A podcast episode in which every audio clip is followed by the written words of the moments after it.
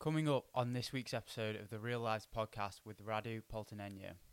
You have to know the fact that I left with 900 Canadian dollars in my pocket when I started out to do this journey. Realities, you know, you you get to understand things from very different points of view. You know, you, you just extract yourself from that mainstream society. And other time I was thinking of marrying a girl, and when that thing didn't work out, I came back to the idea of bike touring seeing more of the world. But of course, the journey is the most important one. The yeah. destination is only there to, to guide you through that journey. I thought it would take me nine months, and I would cover only 24,000 kilometers. Just by the look of it, I knew he was a dangerous person. He has this knife on his hand, and he tells me, Oh, come and get it. Just before we get into the episode, I want to say a big welcome to the new edition of the podcast, the Real Lives podcast. James to speak to real people to tell the real stories behind what they do. Now, this change came about due to the fact that I didn't feel that Quantum told the real story of what the podcast was about and the kinds of people I wanted to speak to. So, big change, everything's changed and it's it's for the better. So I hope you enjoy this episode with Radu Paltineanu. You'll find his links down below. Also remember to like, subscribe, share the podcast with anyone who may be interested, as that's the only way we can grow the podcast. So thank you all for the support and I hope you enjoy. Radu, you spent three years and three months cycling from Deadhorse, Alaska to Ushuaia, is it? Ushuaia. Ushuaia. Or Ushuaia. Ushuaia. In Spanish, that's what they call it, Ushuaia. Okay, so in Argentina, which was the equivalent to about 35,000 kilometres, you also travelled 3,000 plus kilometres across New Zealand and then cycled 15 plus thousand kilometres across Australia. So the question, the first question that I wanted to ask you was, what is your why behind all of this? Oh, it's probably very diverse why, I would say. Uh, first of all, I've always been close to nature since I was a little kid. I grew up in a in a uh, in a town in Romania that was close to the Carpathian Mountains, and I would take all these strolls and I'll do all these uh, nature walks all around uh, my my hometown. So I've always been close to nature, and I've always been curious to see what's beyond the limit of my hometown, what's beyond my country and what's beyond my continent. And there's also a lust for, you know, um, adrenaline. I would call that the adrenaline of the unknown. Yeah. That's another big why, because you know I'm always I know that by um, taking a certain path or by doing a certain expedition or a certain adventure, I never really know what's gonna happen around the corner. And that's part of what i called or that is the adrenaline of the unknown. Um, so yeah and, and and there's a genuine curiosity to uh, see the world and see it in a very adventurous and in a very um, unique way. I'm not very interested in motorized trips because i know it's not it doesn't expose me to the same level of uh, or to the same depth yeah. of uh, of things and um, yeah and it's always it always feels good to be out there and do all these adventures you know it's just um, I wouldn't I wouldn't be able to pinpoint one single reason why mm. there's many there's many but the adrenaline of the unknown um, as I call it is probably the uh, the biggest factor that um, plays into uh, the why here. Mm, so when you let's take it back to when you were a kid, and so during that time, what was sort of the if you could pinpoint a moment that sort of pushed you down this path of ex- exploration and adventure, what would it be? Just curiosity. Just curiosity. I was. I remember I was ten years old, and I would take the train and go sixty kilometers away from my hometown to my to the next to the next city, uh, and to my family and to all my friends and my colleagues at the time at my primary school. That seemed just crazy, you know, doing yeah. that. But I realized very soon that that was something that I love doing, just seeing what's what's around, what's beyond yeah. the lines that people draw, you know, because we live, you know, in in a world that is dominated by borders, by you know different limits that we uh, we grow up with, you know. So I was always curious to see what's beyond beyond there. And you know, I I I grew up with my grandparents in Romania, and uh, um, my my grandfather was a big inspiration in you know going and doing all these nature walks. Mm. You know, just going picking up mushrooms or medicinal plants. It's it's very it's very uh, usual actually in Romania to do that um, especially back in the 90s you know it was very very common to to see people doing that and and so i, I grew up uh, with um, knowledge of the local plants with the knowledge of the local fauna with the knowledge of uh, the local mushrooms you know and just you know just being out there in nature was so so reward uh, so rewarding you know mm. because it's you know I think when you're a kid, you everything is new for you, right? Yeah. So everything is exciting. But you know, as you grow older and older, um, you kind of like try to fit into some patterns and into routine, so that excitement goes away. Whereas nature or taking these uh, walks and later on adventures in nature provides you that excitement. So there's always something new that awaits you around the corner. You don't know exactly what. Um, yeah. You hope for the best, you know. But you know, I don't mind having so-called negative experiences, you know, because that are part of the overall mm. adventure. Um, so anything that comes around the corner is a surprise and is providing you that excitement that most people don't really get to have in their everyday life because of routine. You know, routine is the one that kills all of that excitement. So, yeah. routine is a scary thing. It's for me. I have like this push and shove relationship with routine in the sense that I need it. Like I really require it for my for like my peak performance in whatever I do. I need routine because it allows me to just perform at my best constantly, but also the, the so like I've recently started what you would call your typical typical nine to five, and that's scary for me because that's one thing that's all I don't know why, but as a kid when I grew up, it just it's always scared me. But I don't know for performance, I really need it, but then for work, I think it's that's not what works for me. Do you, that, does that make sense? And yeah.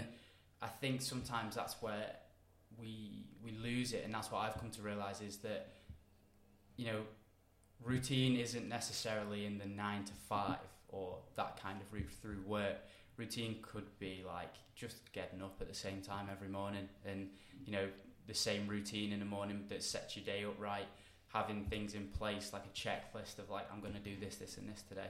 And that's probably the biggest thing i've learned about routine. But for yourself do you use like a routine in terms of for your like mental performance in comparison to like obviously the 9 to 5 oh yeah there's there's absolutely i mean you can't really get rid of routine but it can also be a routine in into an environment of into an ever changing environment. I would, I would call it, you know. So of course, I, I, I have my my routine. I don't start a day of riding a bike or uh, you know hiking without my coffee in the morning. That is definitely a routine that I've got uh, that I've got there, and I really I really take my time and I really enjoy um, the new scenery that I wake up in every day. You know, uh, having that coffee in the morning, so that gets me started. That is that is routine in a, mm. um, in a way, you know. And of course, you you know you have certain goals for the day.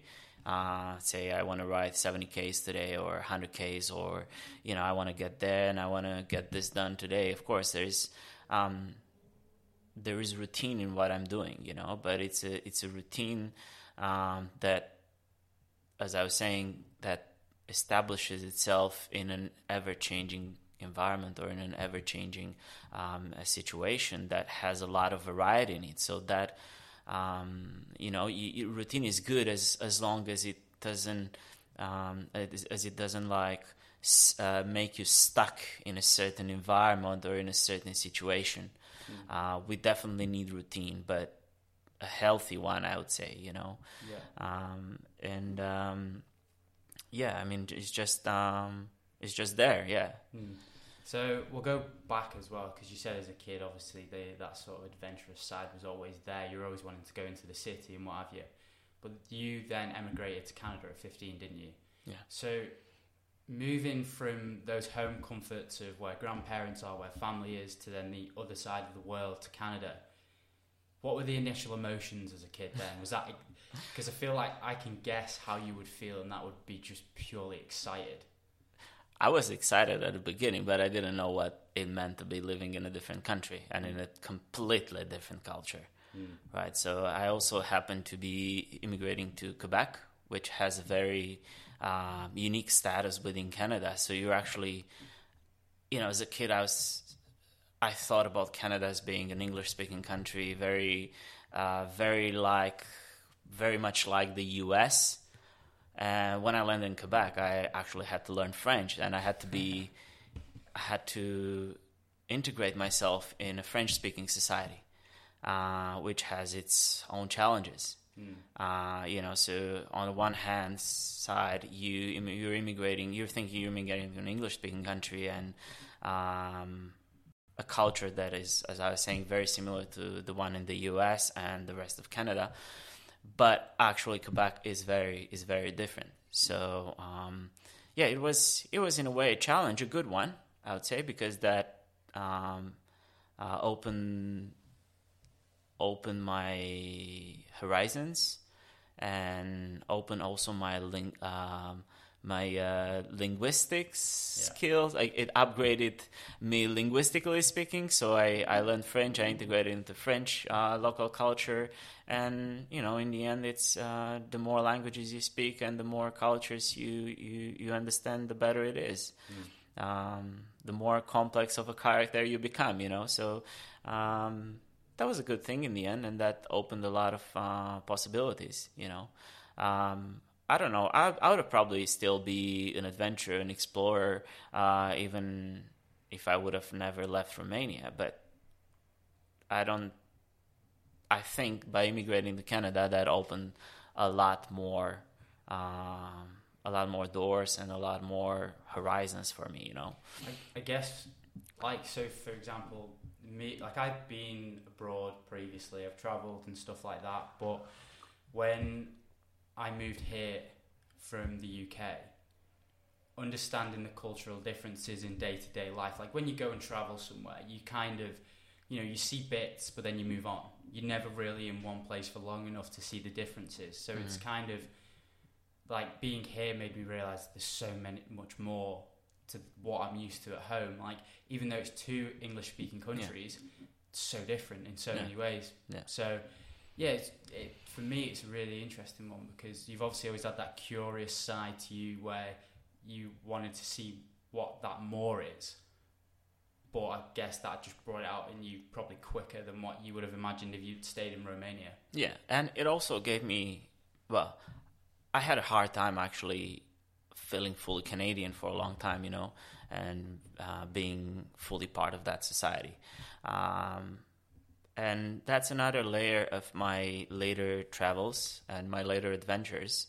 Uh, because when you, I think it's a challenge for most immigrants moving from their homeland to a different society because they might have their reasons to do it, but most of the people that decide to do so I would say they do it for economical reasons. You know, just having more opportunities in their new country than in their, you know, in their homeland. You know, so it's a challenge in general. You know, immigrating and fully, uh, fully accepting and fully uh, feeling part of that society, of that new society that you land uh, in. And um, that was definitely a challenge for me. And I think my later travels and my later adventures helped me a lot, open up a lot more to just you know being that Romanian guy who immigrated with his parents to Canada and uh, settled there.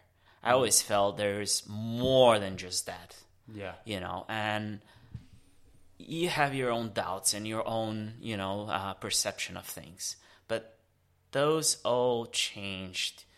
All of these, let's say, negative perceptions and um, you know um, just you know um, this difficulty to integrate in the new society all went away when I opened up to the rest of the world.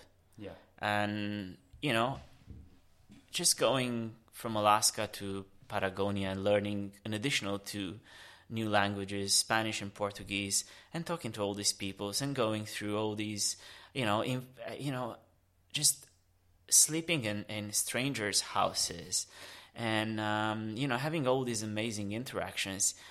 You realize all of a sudden that you don't have to be Canadian, you don't have to be Romanian. You're just a world citizen, you know? Yeah. So then it all makes sense, you know? It mm. just didn't make sense to me at the beginning, you know, because you come from a very well established identity as Romanian, you know. I I went to primary school back in Romania, you know, you get thoughts and things, you know, you, you you build up a perception about the world and a perception about who you are. And it's just so hard to just change that one to trade it for something else, you know? Yeah. At least that was my own experience, you know. But when you open up to a lot more than just two different cultures, I think you you can you, you, you can you can fit into anywhere and mm. everywhere, you know. And that's what that's the good thing about traveling and and you know uh, doing in doing it in a genuine um, adventurous way where um, you don't stay in hotels. You have contact with the locals every day.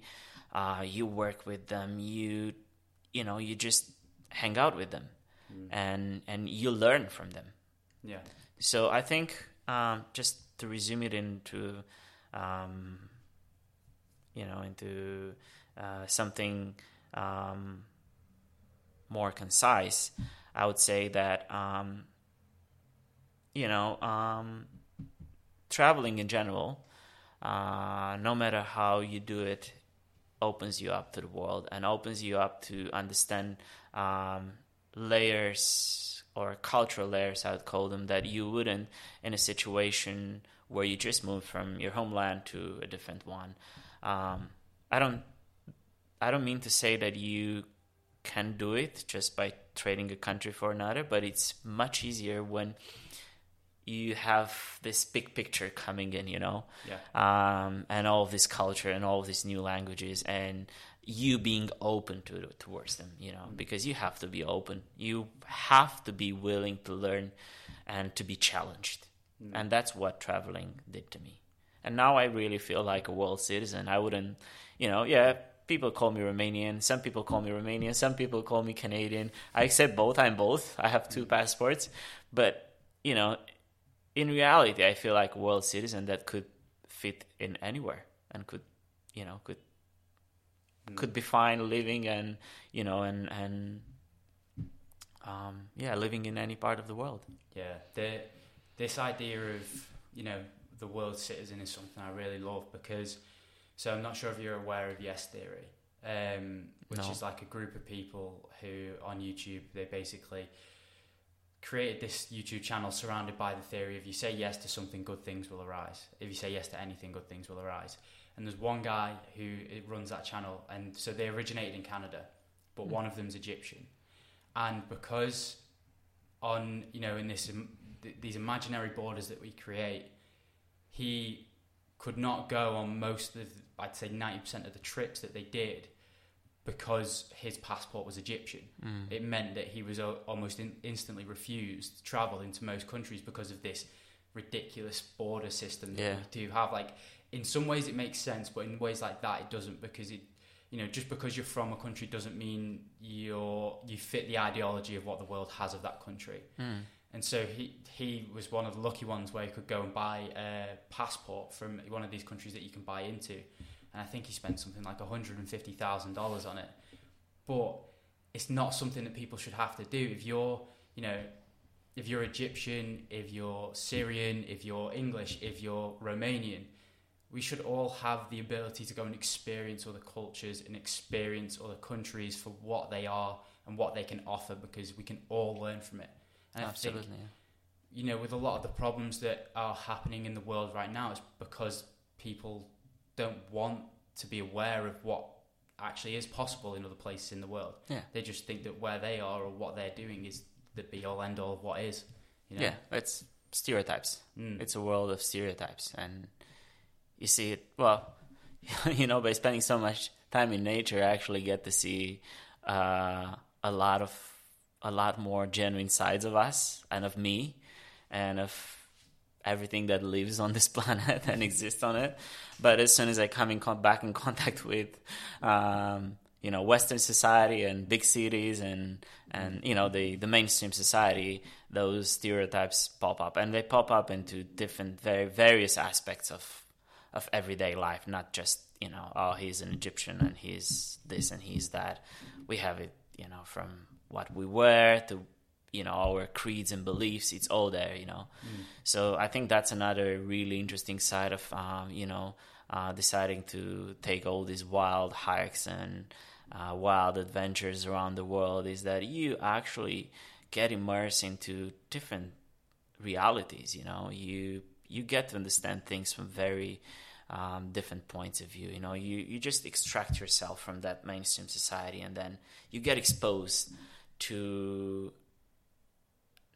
I wouldn't call them views, but you get exposed to just different aspects of being, you know, mm. of existence, of anything you want to call it, you know, uh, and that sort of like makes you clash back with mm. these stereotypes when you come back in contact with them because you know it's just it's just ridiculous, you know, in the end. Yeah. The so we'll we'll go back to when you were in Canada because on on that topic of you know um, stereotypes, you initially took the stereotypical sort of you know nine to five office route in terms of you went to you went to university, you did software engineering, mm-hmm. graduated, were on the route to a nine to five job. So so why did you not take that route? Why did you take the leap to go and travel and adventure?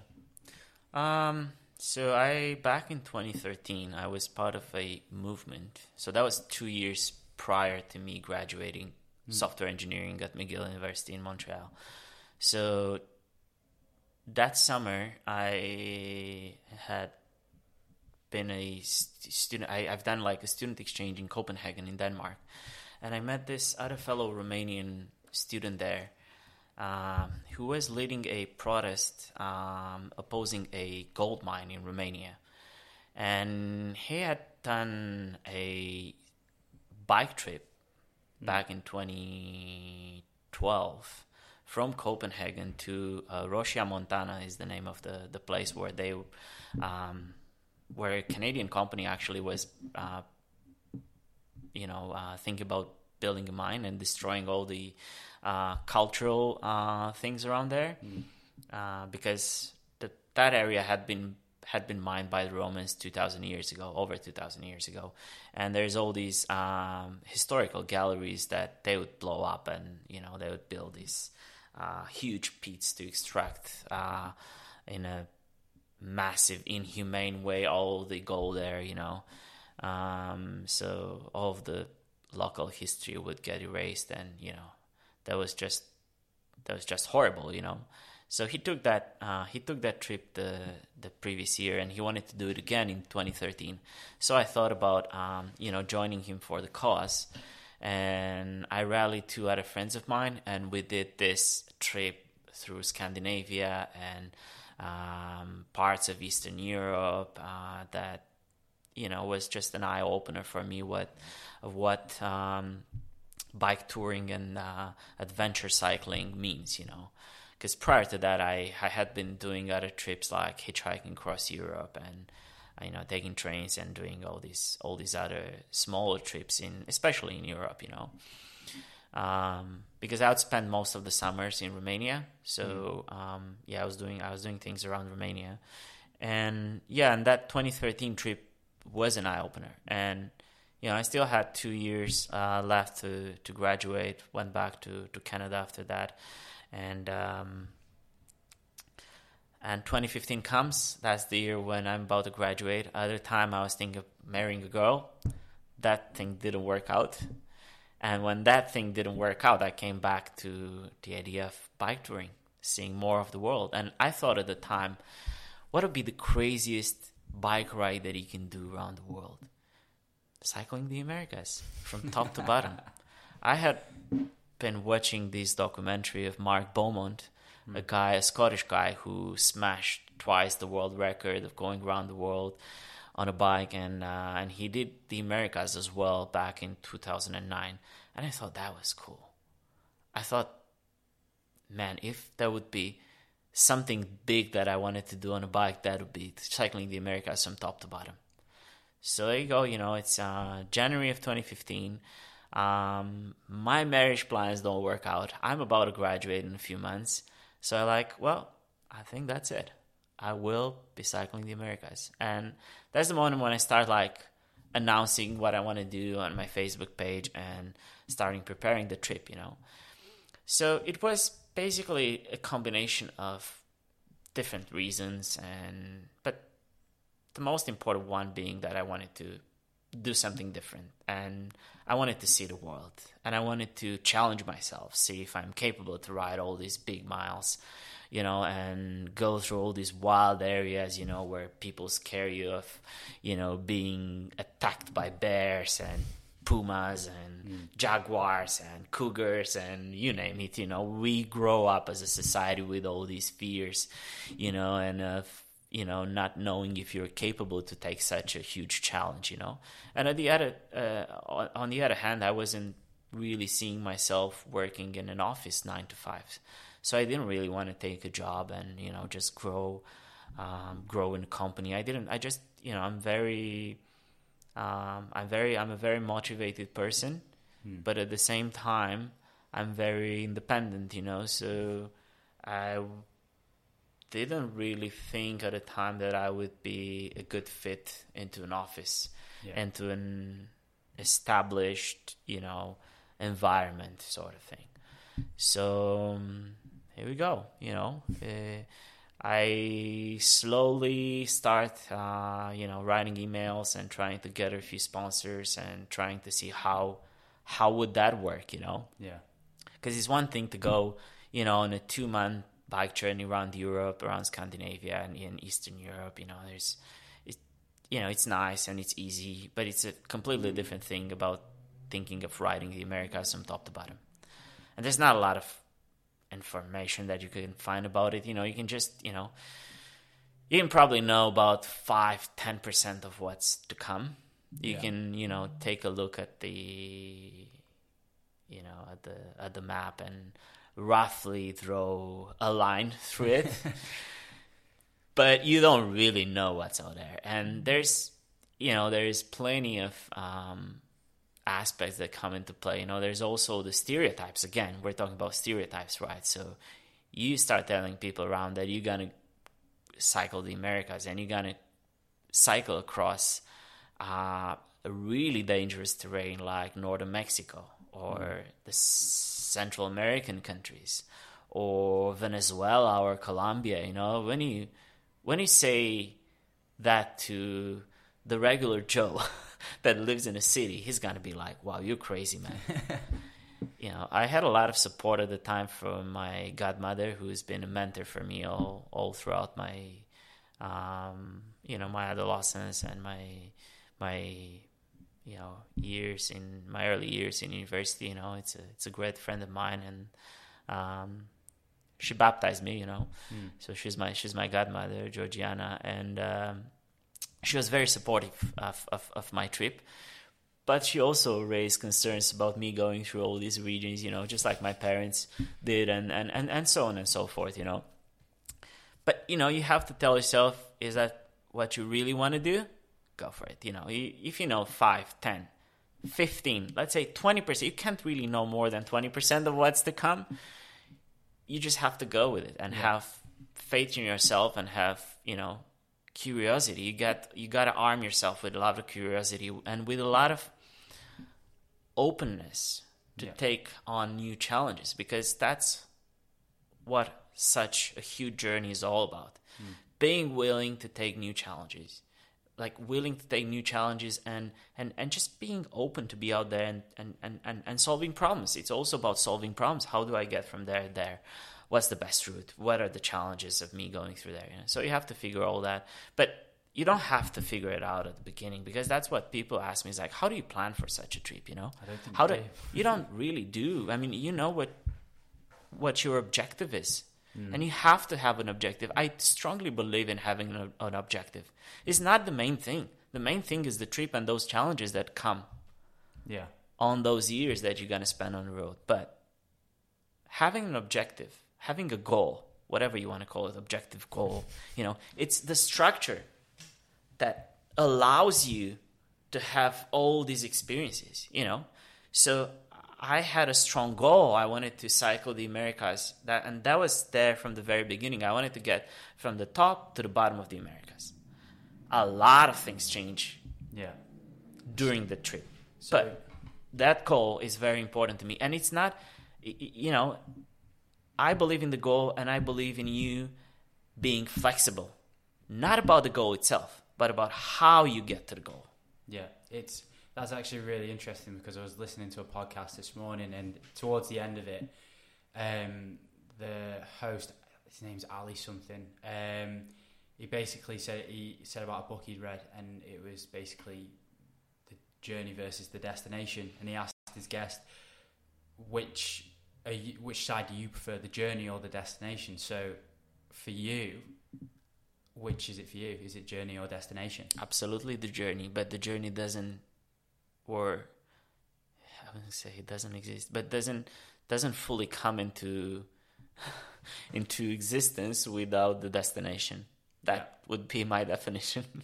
I would use both hmm. the destination and the journey. But of course the journey is the most important one. The Yeah. destination is only there to to guide you through that journey. Hmm. That's all there is. That's that's the goal. So i knew from the very beginning that i wanted to get from that horse all the way down to ushuaia you know actually got further south than ushuaia. But ushuaia was my goal you know and and i thought back in 2015 when i was planning that that adventure i thought it would take me nine months. Hmm. And i would cover only 24000 kilometers. And in the end, I covered a lot more miles than that, and I spent a lot more time on the road, allowing myself to be flexible and to add different other challenges to my trip and and see more than what I set out to, you know, and and do more than set I set out to, and that was that was very nice, you know, in the end. Um, yeah, I mean, I I definitely spent more time in that trip than I than I planned for, but it was Yeah. worth it, you know, in the end. So, obviously, a journey like that isn't a linear path, and it's evident in the fact that you planned for nine months and you were there for three years, three months. So it's Yeah. like, Yeah. what I'm interested in with that is the is the mental side of it. So, for you, when you know you're a year and a half into this expedition, and the end still isn't in sight, are you okay with that? Because a lot of people, when they set themselves goals, are not okay. Where you know, usually around that halfway point, it's quite tough and quite, you know, you have to be very resilient and to to keep going. So for you, uh, were you okay with the fact that you still had all this time left to go?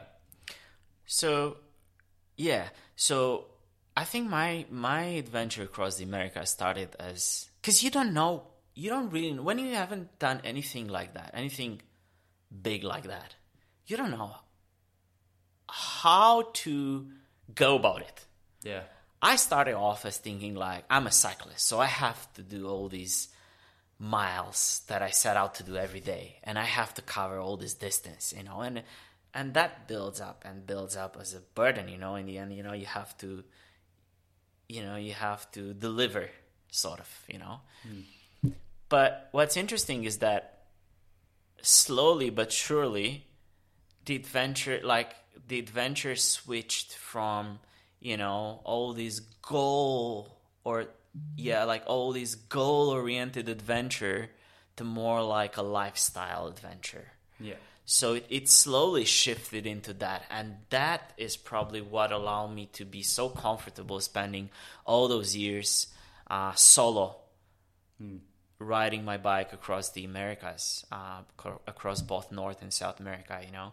Because my journey started in august of 2015 at the top of alaska uh, very close to the arctic ocean in Deadhorse and you know on the one hand it was good to be there and be riding uh, the Dalton Highway, a very remote road uh, in in Alaska at the beginning of August because uh, the flies were gone.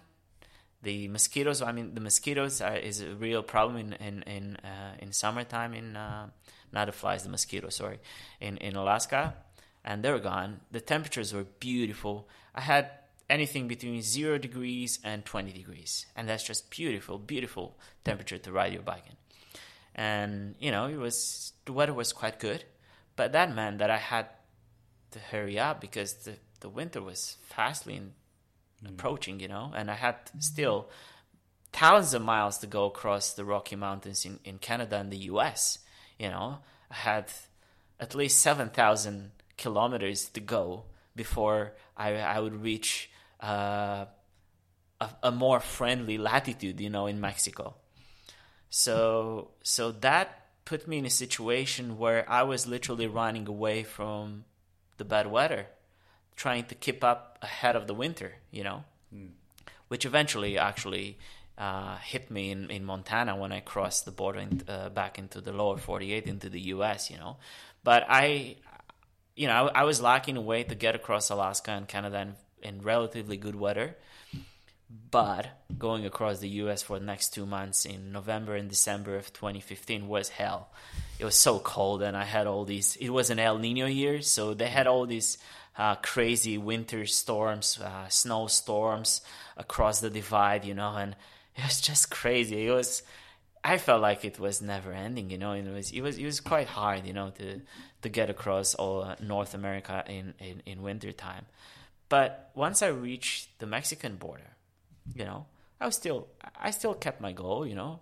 I still wanted to reach Ushuaia, but it slowly changed into a lifestyle or it's probably just me simply getting used to it getting used to be on the road you know because it, it takes a while to to get used to you know to be pitching your tent every day and be uh, flexible where you sleep what you eat and what you do every day you know but it's also the people I meet. You know, like you cross the border from the U.S. into Mexico, and you all of a sudden you're in a different world.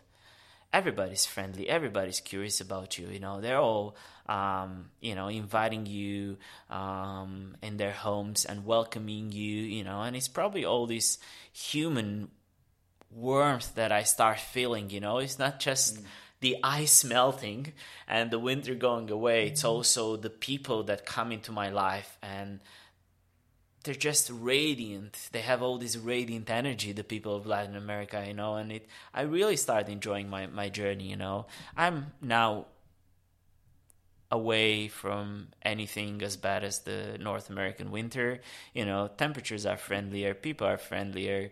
Mm-hmm. Um, I know I have a great journey ahead of me, so I slowly get used to it and i start like liking it so much that you know i tell myself oh why not go there as well why not uh, do these miles extra miles to get there climb that mountain you know see that volcano and have all these other experiences on the side you know. So it it, it, it, it eventually became a lifestyle you know that i i i got used to and i started really enjoying you know. Yeah. The when i i just wanted to add when I finally got to Ushuaia three years later, it almost felt like a mythical place because I knew that goal was always there. I knew where Ushuaia was. I knew that I was going towards it. But, you know, delaying it so much and taking so much more time on the road, it almost felt like, holy crap, that place actually exists, you know, that I yeah. set out to reach, you know? It's it almost felt like it was something out of the book, you know, out of the books. Mm. it almost felt like surreal. It's the fantasy that's yeah, and it's like, oh, I'm there, you know. Mm. it's, yeah, it's it's something I'm always interested in is the the achievement of goals that people have spent so long trying to get to. So, for example, I think it was Michael Jordan when he, you know, when he won everything he was kind of like, what now? Yeah. And that's what a lot of people struggle. That, like, I feel like you fit into this bracket of that high performance mindset and that aspect of like, you know, you set these massive goals, which for 99% of the population are unachievable. and you set out to achieve them with every bit of your might. But when you reach like Ushuaia, was there almost a well, what now?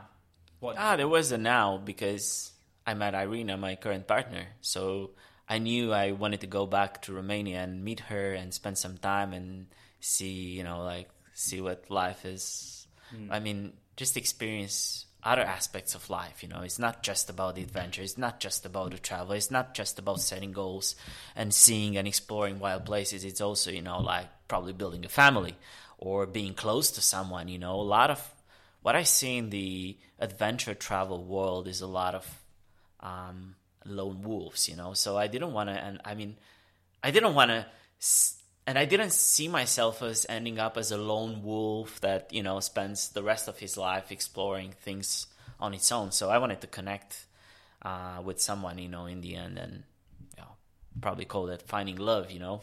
but um, yeah, so so wouldn't probably wouldn't have wouldn't it have been for Irina, I would have just kept going. I was thinking of maybe you know, getting a ride to South Africa and then riding the Atlantic coast of Africa back into Europe.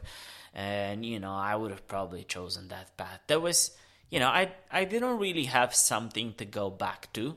You know, some people do. And, you know, they take a crazy journey and they, they do something nice and then they go back and have a normal life.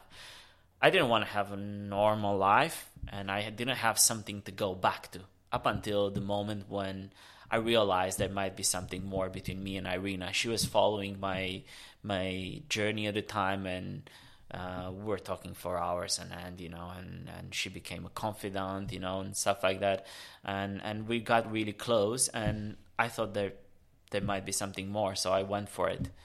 Um, so there was there was something awaiting me at the end of that journey in the Americas, and and yeah, so I went I went for that, and here we are. We ended up doing that together, you know. Yeah. The, so during your trip um, through the Americas, you were robbed at knife point, if I'm correct, if I've read correctly. Very correctly. Yeah. Um, so first of all, explain what happened, how that turned out, and then secondly, when you experience extreme trauma like that in a journey where you you know the end is in sight but not really how do you get up the next day and continue? Because a lot of people will turn around and go, I'm just going home. Yeah, so that actually happened about halfway into my journey. I was just about to finish North America. I want North and Central America. Some people like to call the whole thing North America. Some divided into North and Central America. Anyways, Panama was the last country of Central America, and I was I was about to to cross into South America to start riding my bike in Colombia, and um, and that just happened. You know, I was um, I was relying at the time. You know, you have to know the fact that I left with 900 Canadian dollars in my pocket when I started out to do this journey. Mm. So I was relying on people donating me small amounts on my website. I was writing all these stories about where I am, what I'm doing, you know, everything that happens throughout my trip and all the people uh, that I meet, and you know, and I was very active on social media, on Facebook, and and and especially my blog at the time, and um, but I I wasn't someone uh, able to afford hotels at the time, so. For example, in the US, I ended up sleeping in a lot of the post offices. I found out that they were actually heated, and nobody would come there during nighttime, and I would just um, I'll just uh, you know put my uh, sleeping bag in there and have a cozy warm night, you know. Uh, whereas in Panama, I found out that you could get hosted for free uh, by the firefighters. Okay. So I would rely on, and uh, that actually kept on happening in a lot of other Latin American countries, like in Ecuador. The firefighters are it's it's a volu- it's a volunteer service, so they don't get paid for that, and it almost feels like a hot hostel that you're going to. They got all these bunk beds and cafeteria and everything, you know, that you can cook, and so it was really nice, you know, and um, and yeah, I mean, like I tried uh, I try to get a to get hosted by the uh, firefighters in Panama City, but being such a big city, they're always they're not as they're not so keen to host you because it's a city full of crime. You never know who you who you're hosting. You know, like the the smaller the community, the more trust, Yeah. the more trustworthy the people are, and the more open they are to host you. But once you get to such a big city as Panama City, it's you know the trust is not just not there. You know, so they refuse me, and at that point, I was looking for a hostel. And as I was looking for a hostel, I actually ended up in one of the most dangerous uh, parts of Panama City. You know, when you say Panama City, a lot of people think about skyscrapers and all these uh, rich Russians that hide their money into obscure banks and funds and whatever you. Um, um, whatever you um, whatever that is you know and that is a reality of that city but the other reality is that more than half of the inhabitants live in like um, basically uh, just unlivable conditions uh, very poor neighborhoods um, slums basically Yeah. so I ended up in one of those one of these slums and I'm just riding my bike on that road at night. It was close to midnight, I think. And all of a sudden there's a guy that looks so sketchy that just, you know, crosses my path.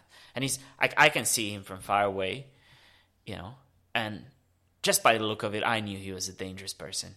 So mm. I turned around my bike just before I reach him and just pedal as fast as I could away. But he ended up actually stealing one of my panniers where I had all my all my clothes. Mm. You know, all of my clothing was in there. You know, and I got so scared. You know, because I turn around, he he he just fetches it, and mm. I I just stop for a second. I look at him, and he's like, he has this knife on his hand, and he tells me, "Oh, come and get it." And I'm like, What do you do? no, I've just got to ride away. And you have to think fast. Like that's hmm. that's like one of those moments when you know you you have to make up your mind like in a millisecond. And I'm like, yeah, just run away. You know, hmm. it's either you fight it or you flight it. I decided to just you know yeah. pedal as fast as I could. i like just around the corner, I see a police car. I wave them down. They stop. I have a chat about uh, about what happened with them, and they're like, "Dude, we're not going there. We're never going there. It's too dangerous for us to go in that corner." So they end up um, allowing me to sleep on the floor in one of their rooms at the police station, and that was it. Next day, off off I went, and I kept going for the next for the next two years.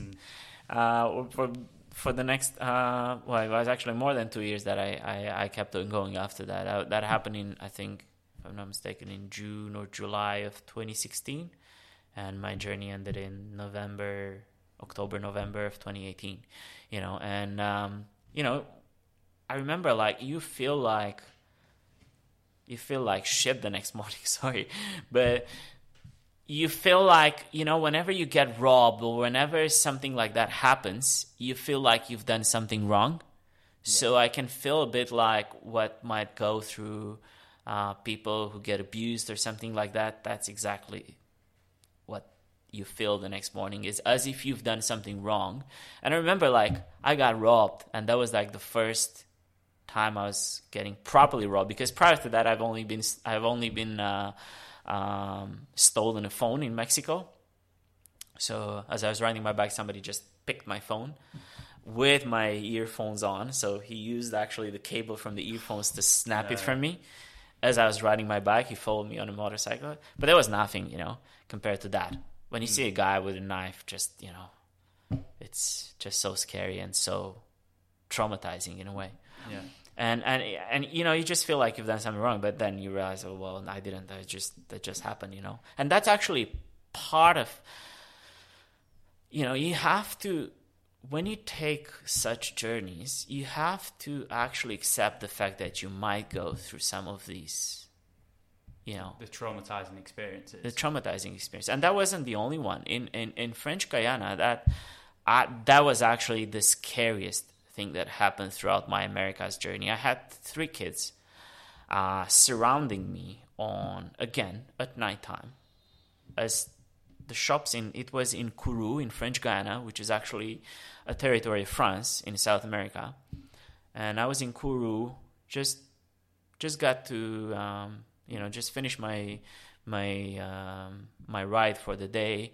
And as I as I as I just arrived in the in the town, um, I was looking for Wi-Fi, you know, and I was relying on you know posting about my trip, you know, and you know I've always I was always looking for places where I could get some free Wi-Fi, mm. and as I was like browsing through my phones and as you know notifications were coming in, they just shut the the store where I was uh, picking the Wi-Fi from. It was actually a restaurant, sorry, and um, and a couple of minutes later, I see all these kids going up and down the road on the on their BMX bikes. Yeah, and at some point when everything looks like shot on the road, nobody's around, they surround me and they uh, they first asked me to give them my phone, which I thought I might actually give them the, you know, because they look quite scary, the kids. They're probably 16, 17 year old kids, you know. Okay, yeah. And, um, and then they actually changed their demand to give me everything.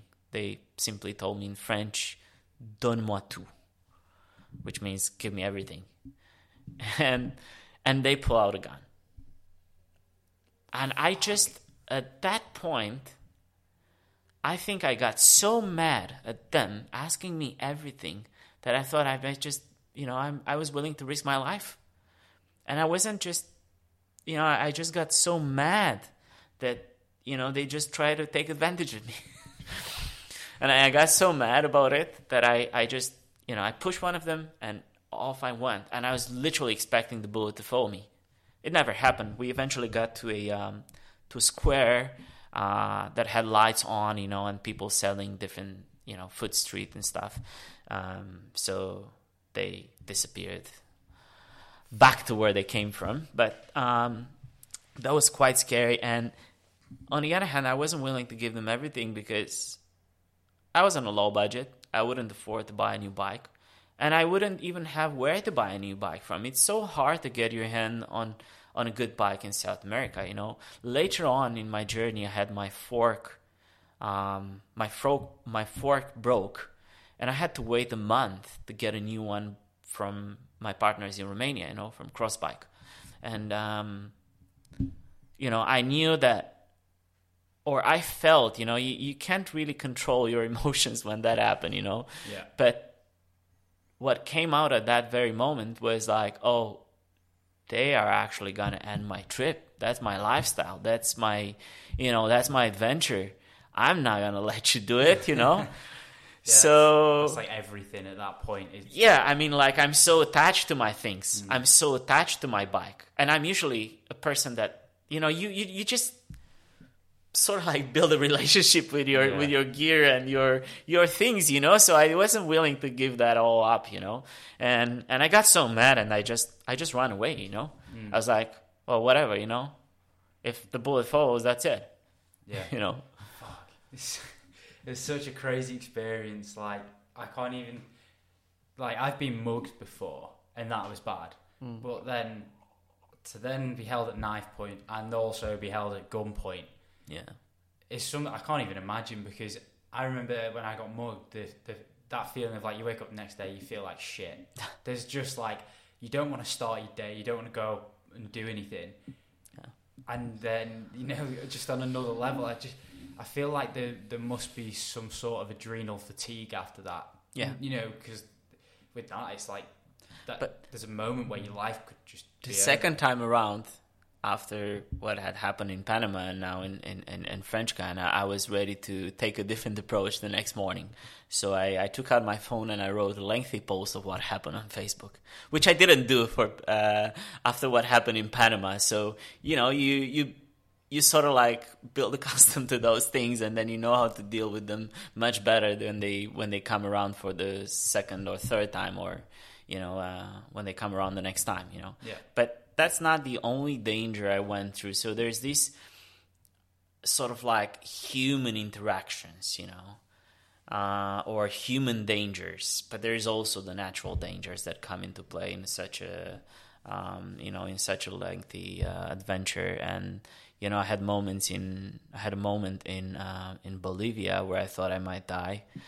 Coming up in part two of the Real Lives podcast with Radu Paltineanu. I was just crossing between 5,900 and 6,000 meters of altitude, and I got caught in this in this massive, massive snowstorm with lightning and thunder and you name it around me, and and there's nowhere to hide. There's no rocks, no no shelter, no nothing. You know, you're just so exposed. You're you're facing death.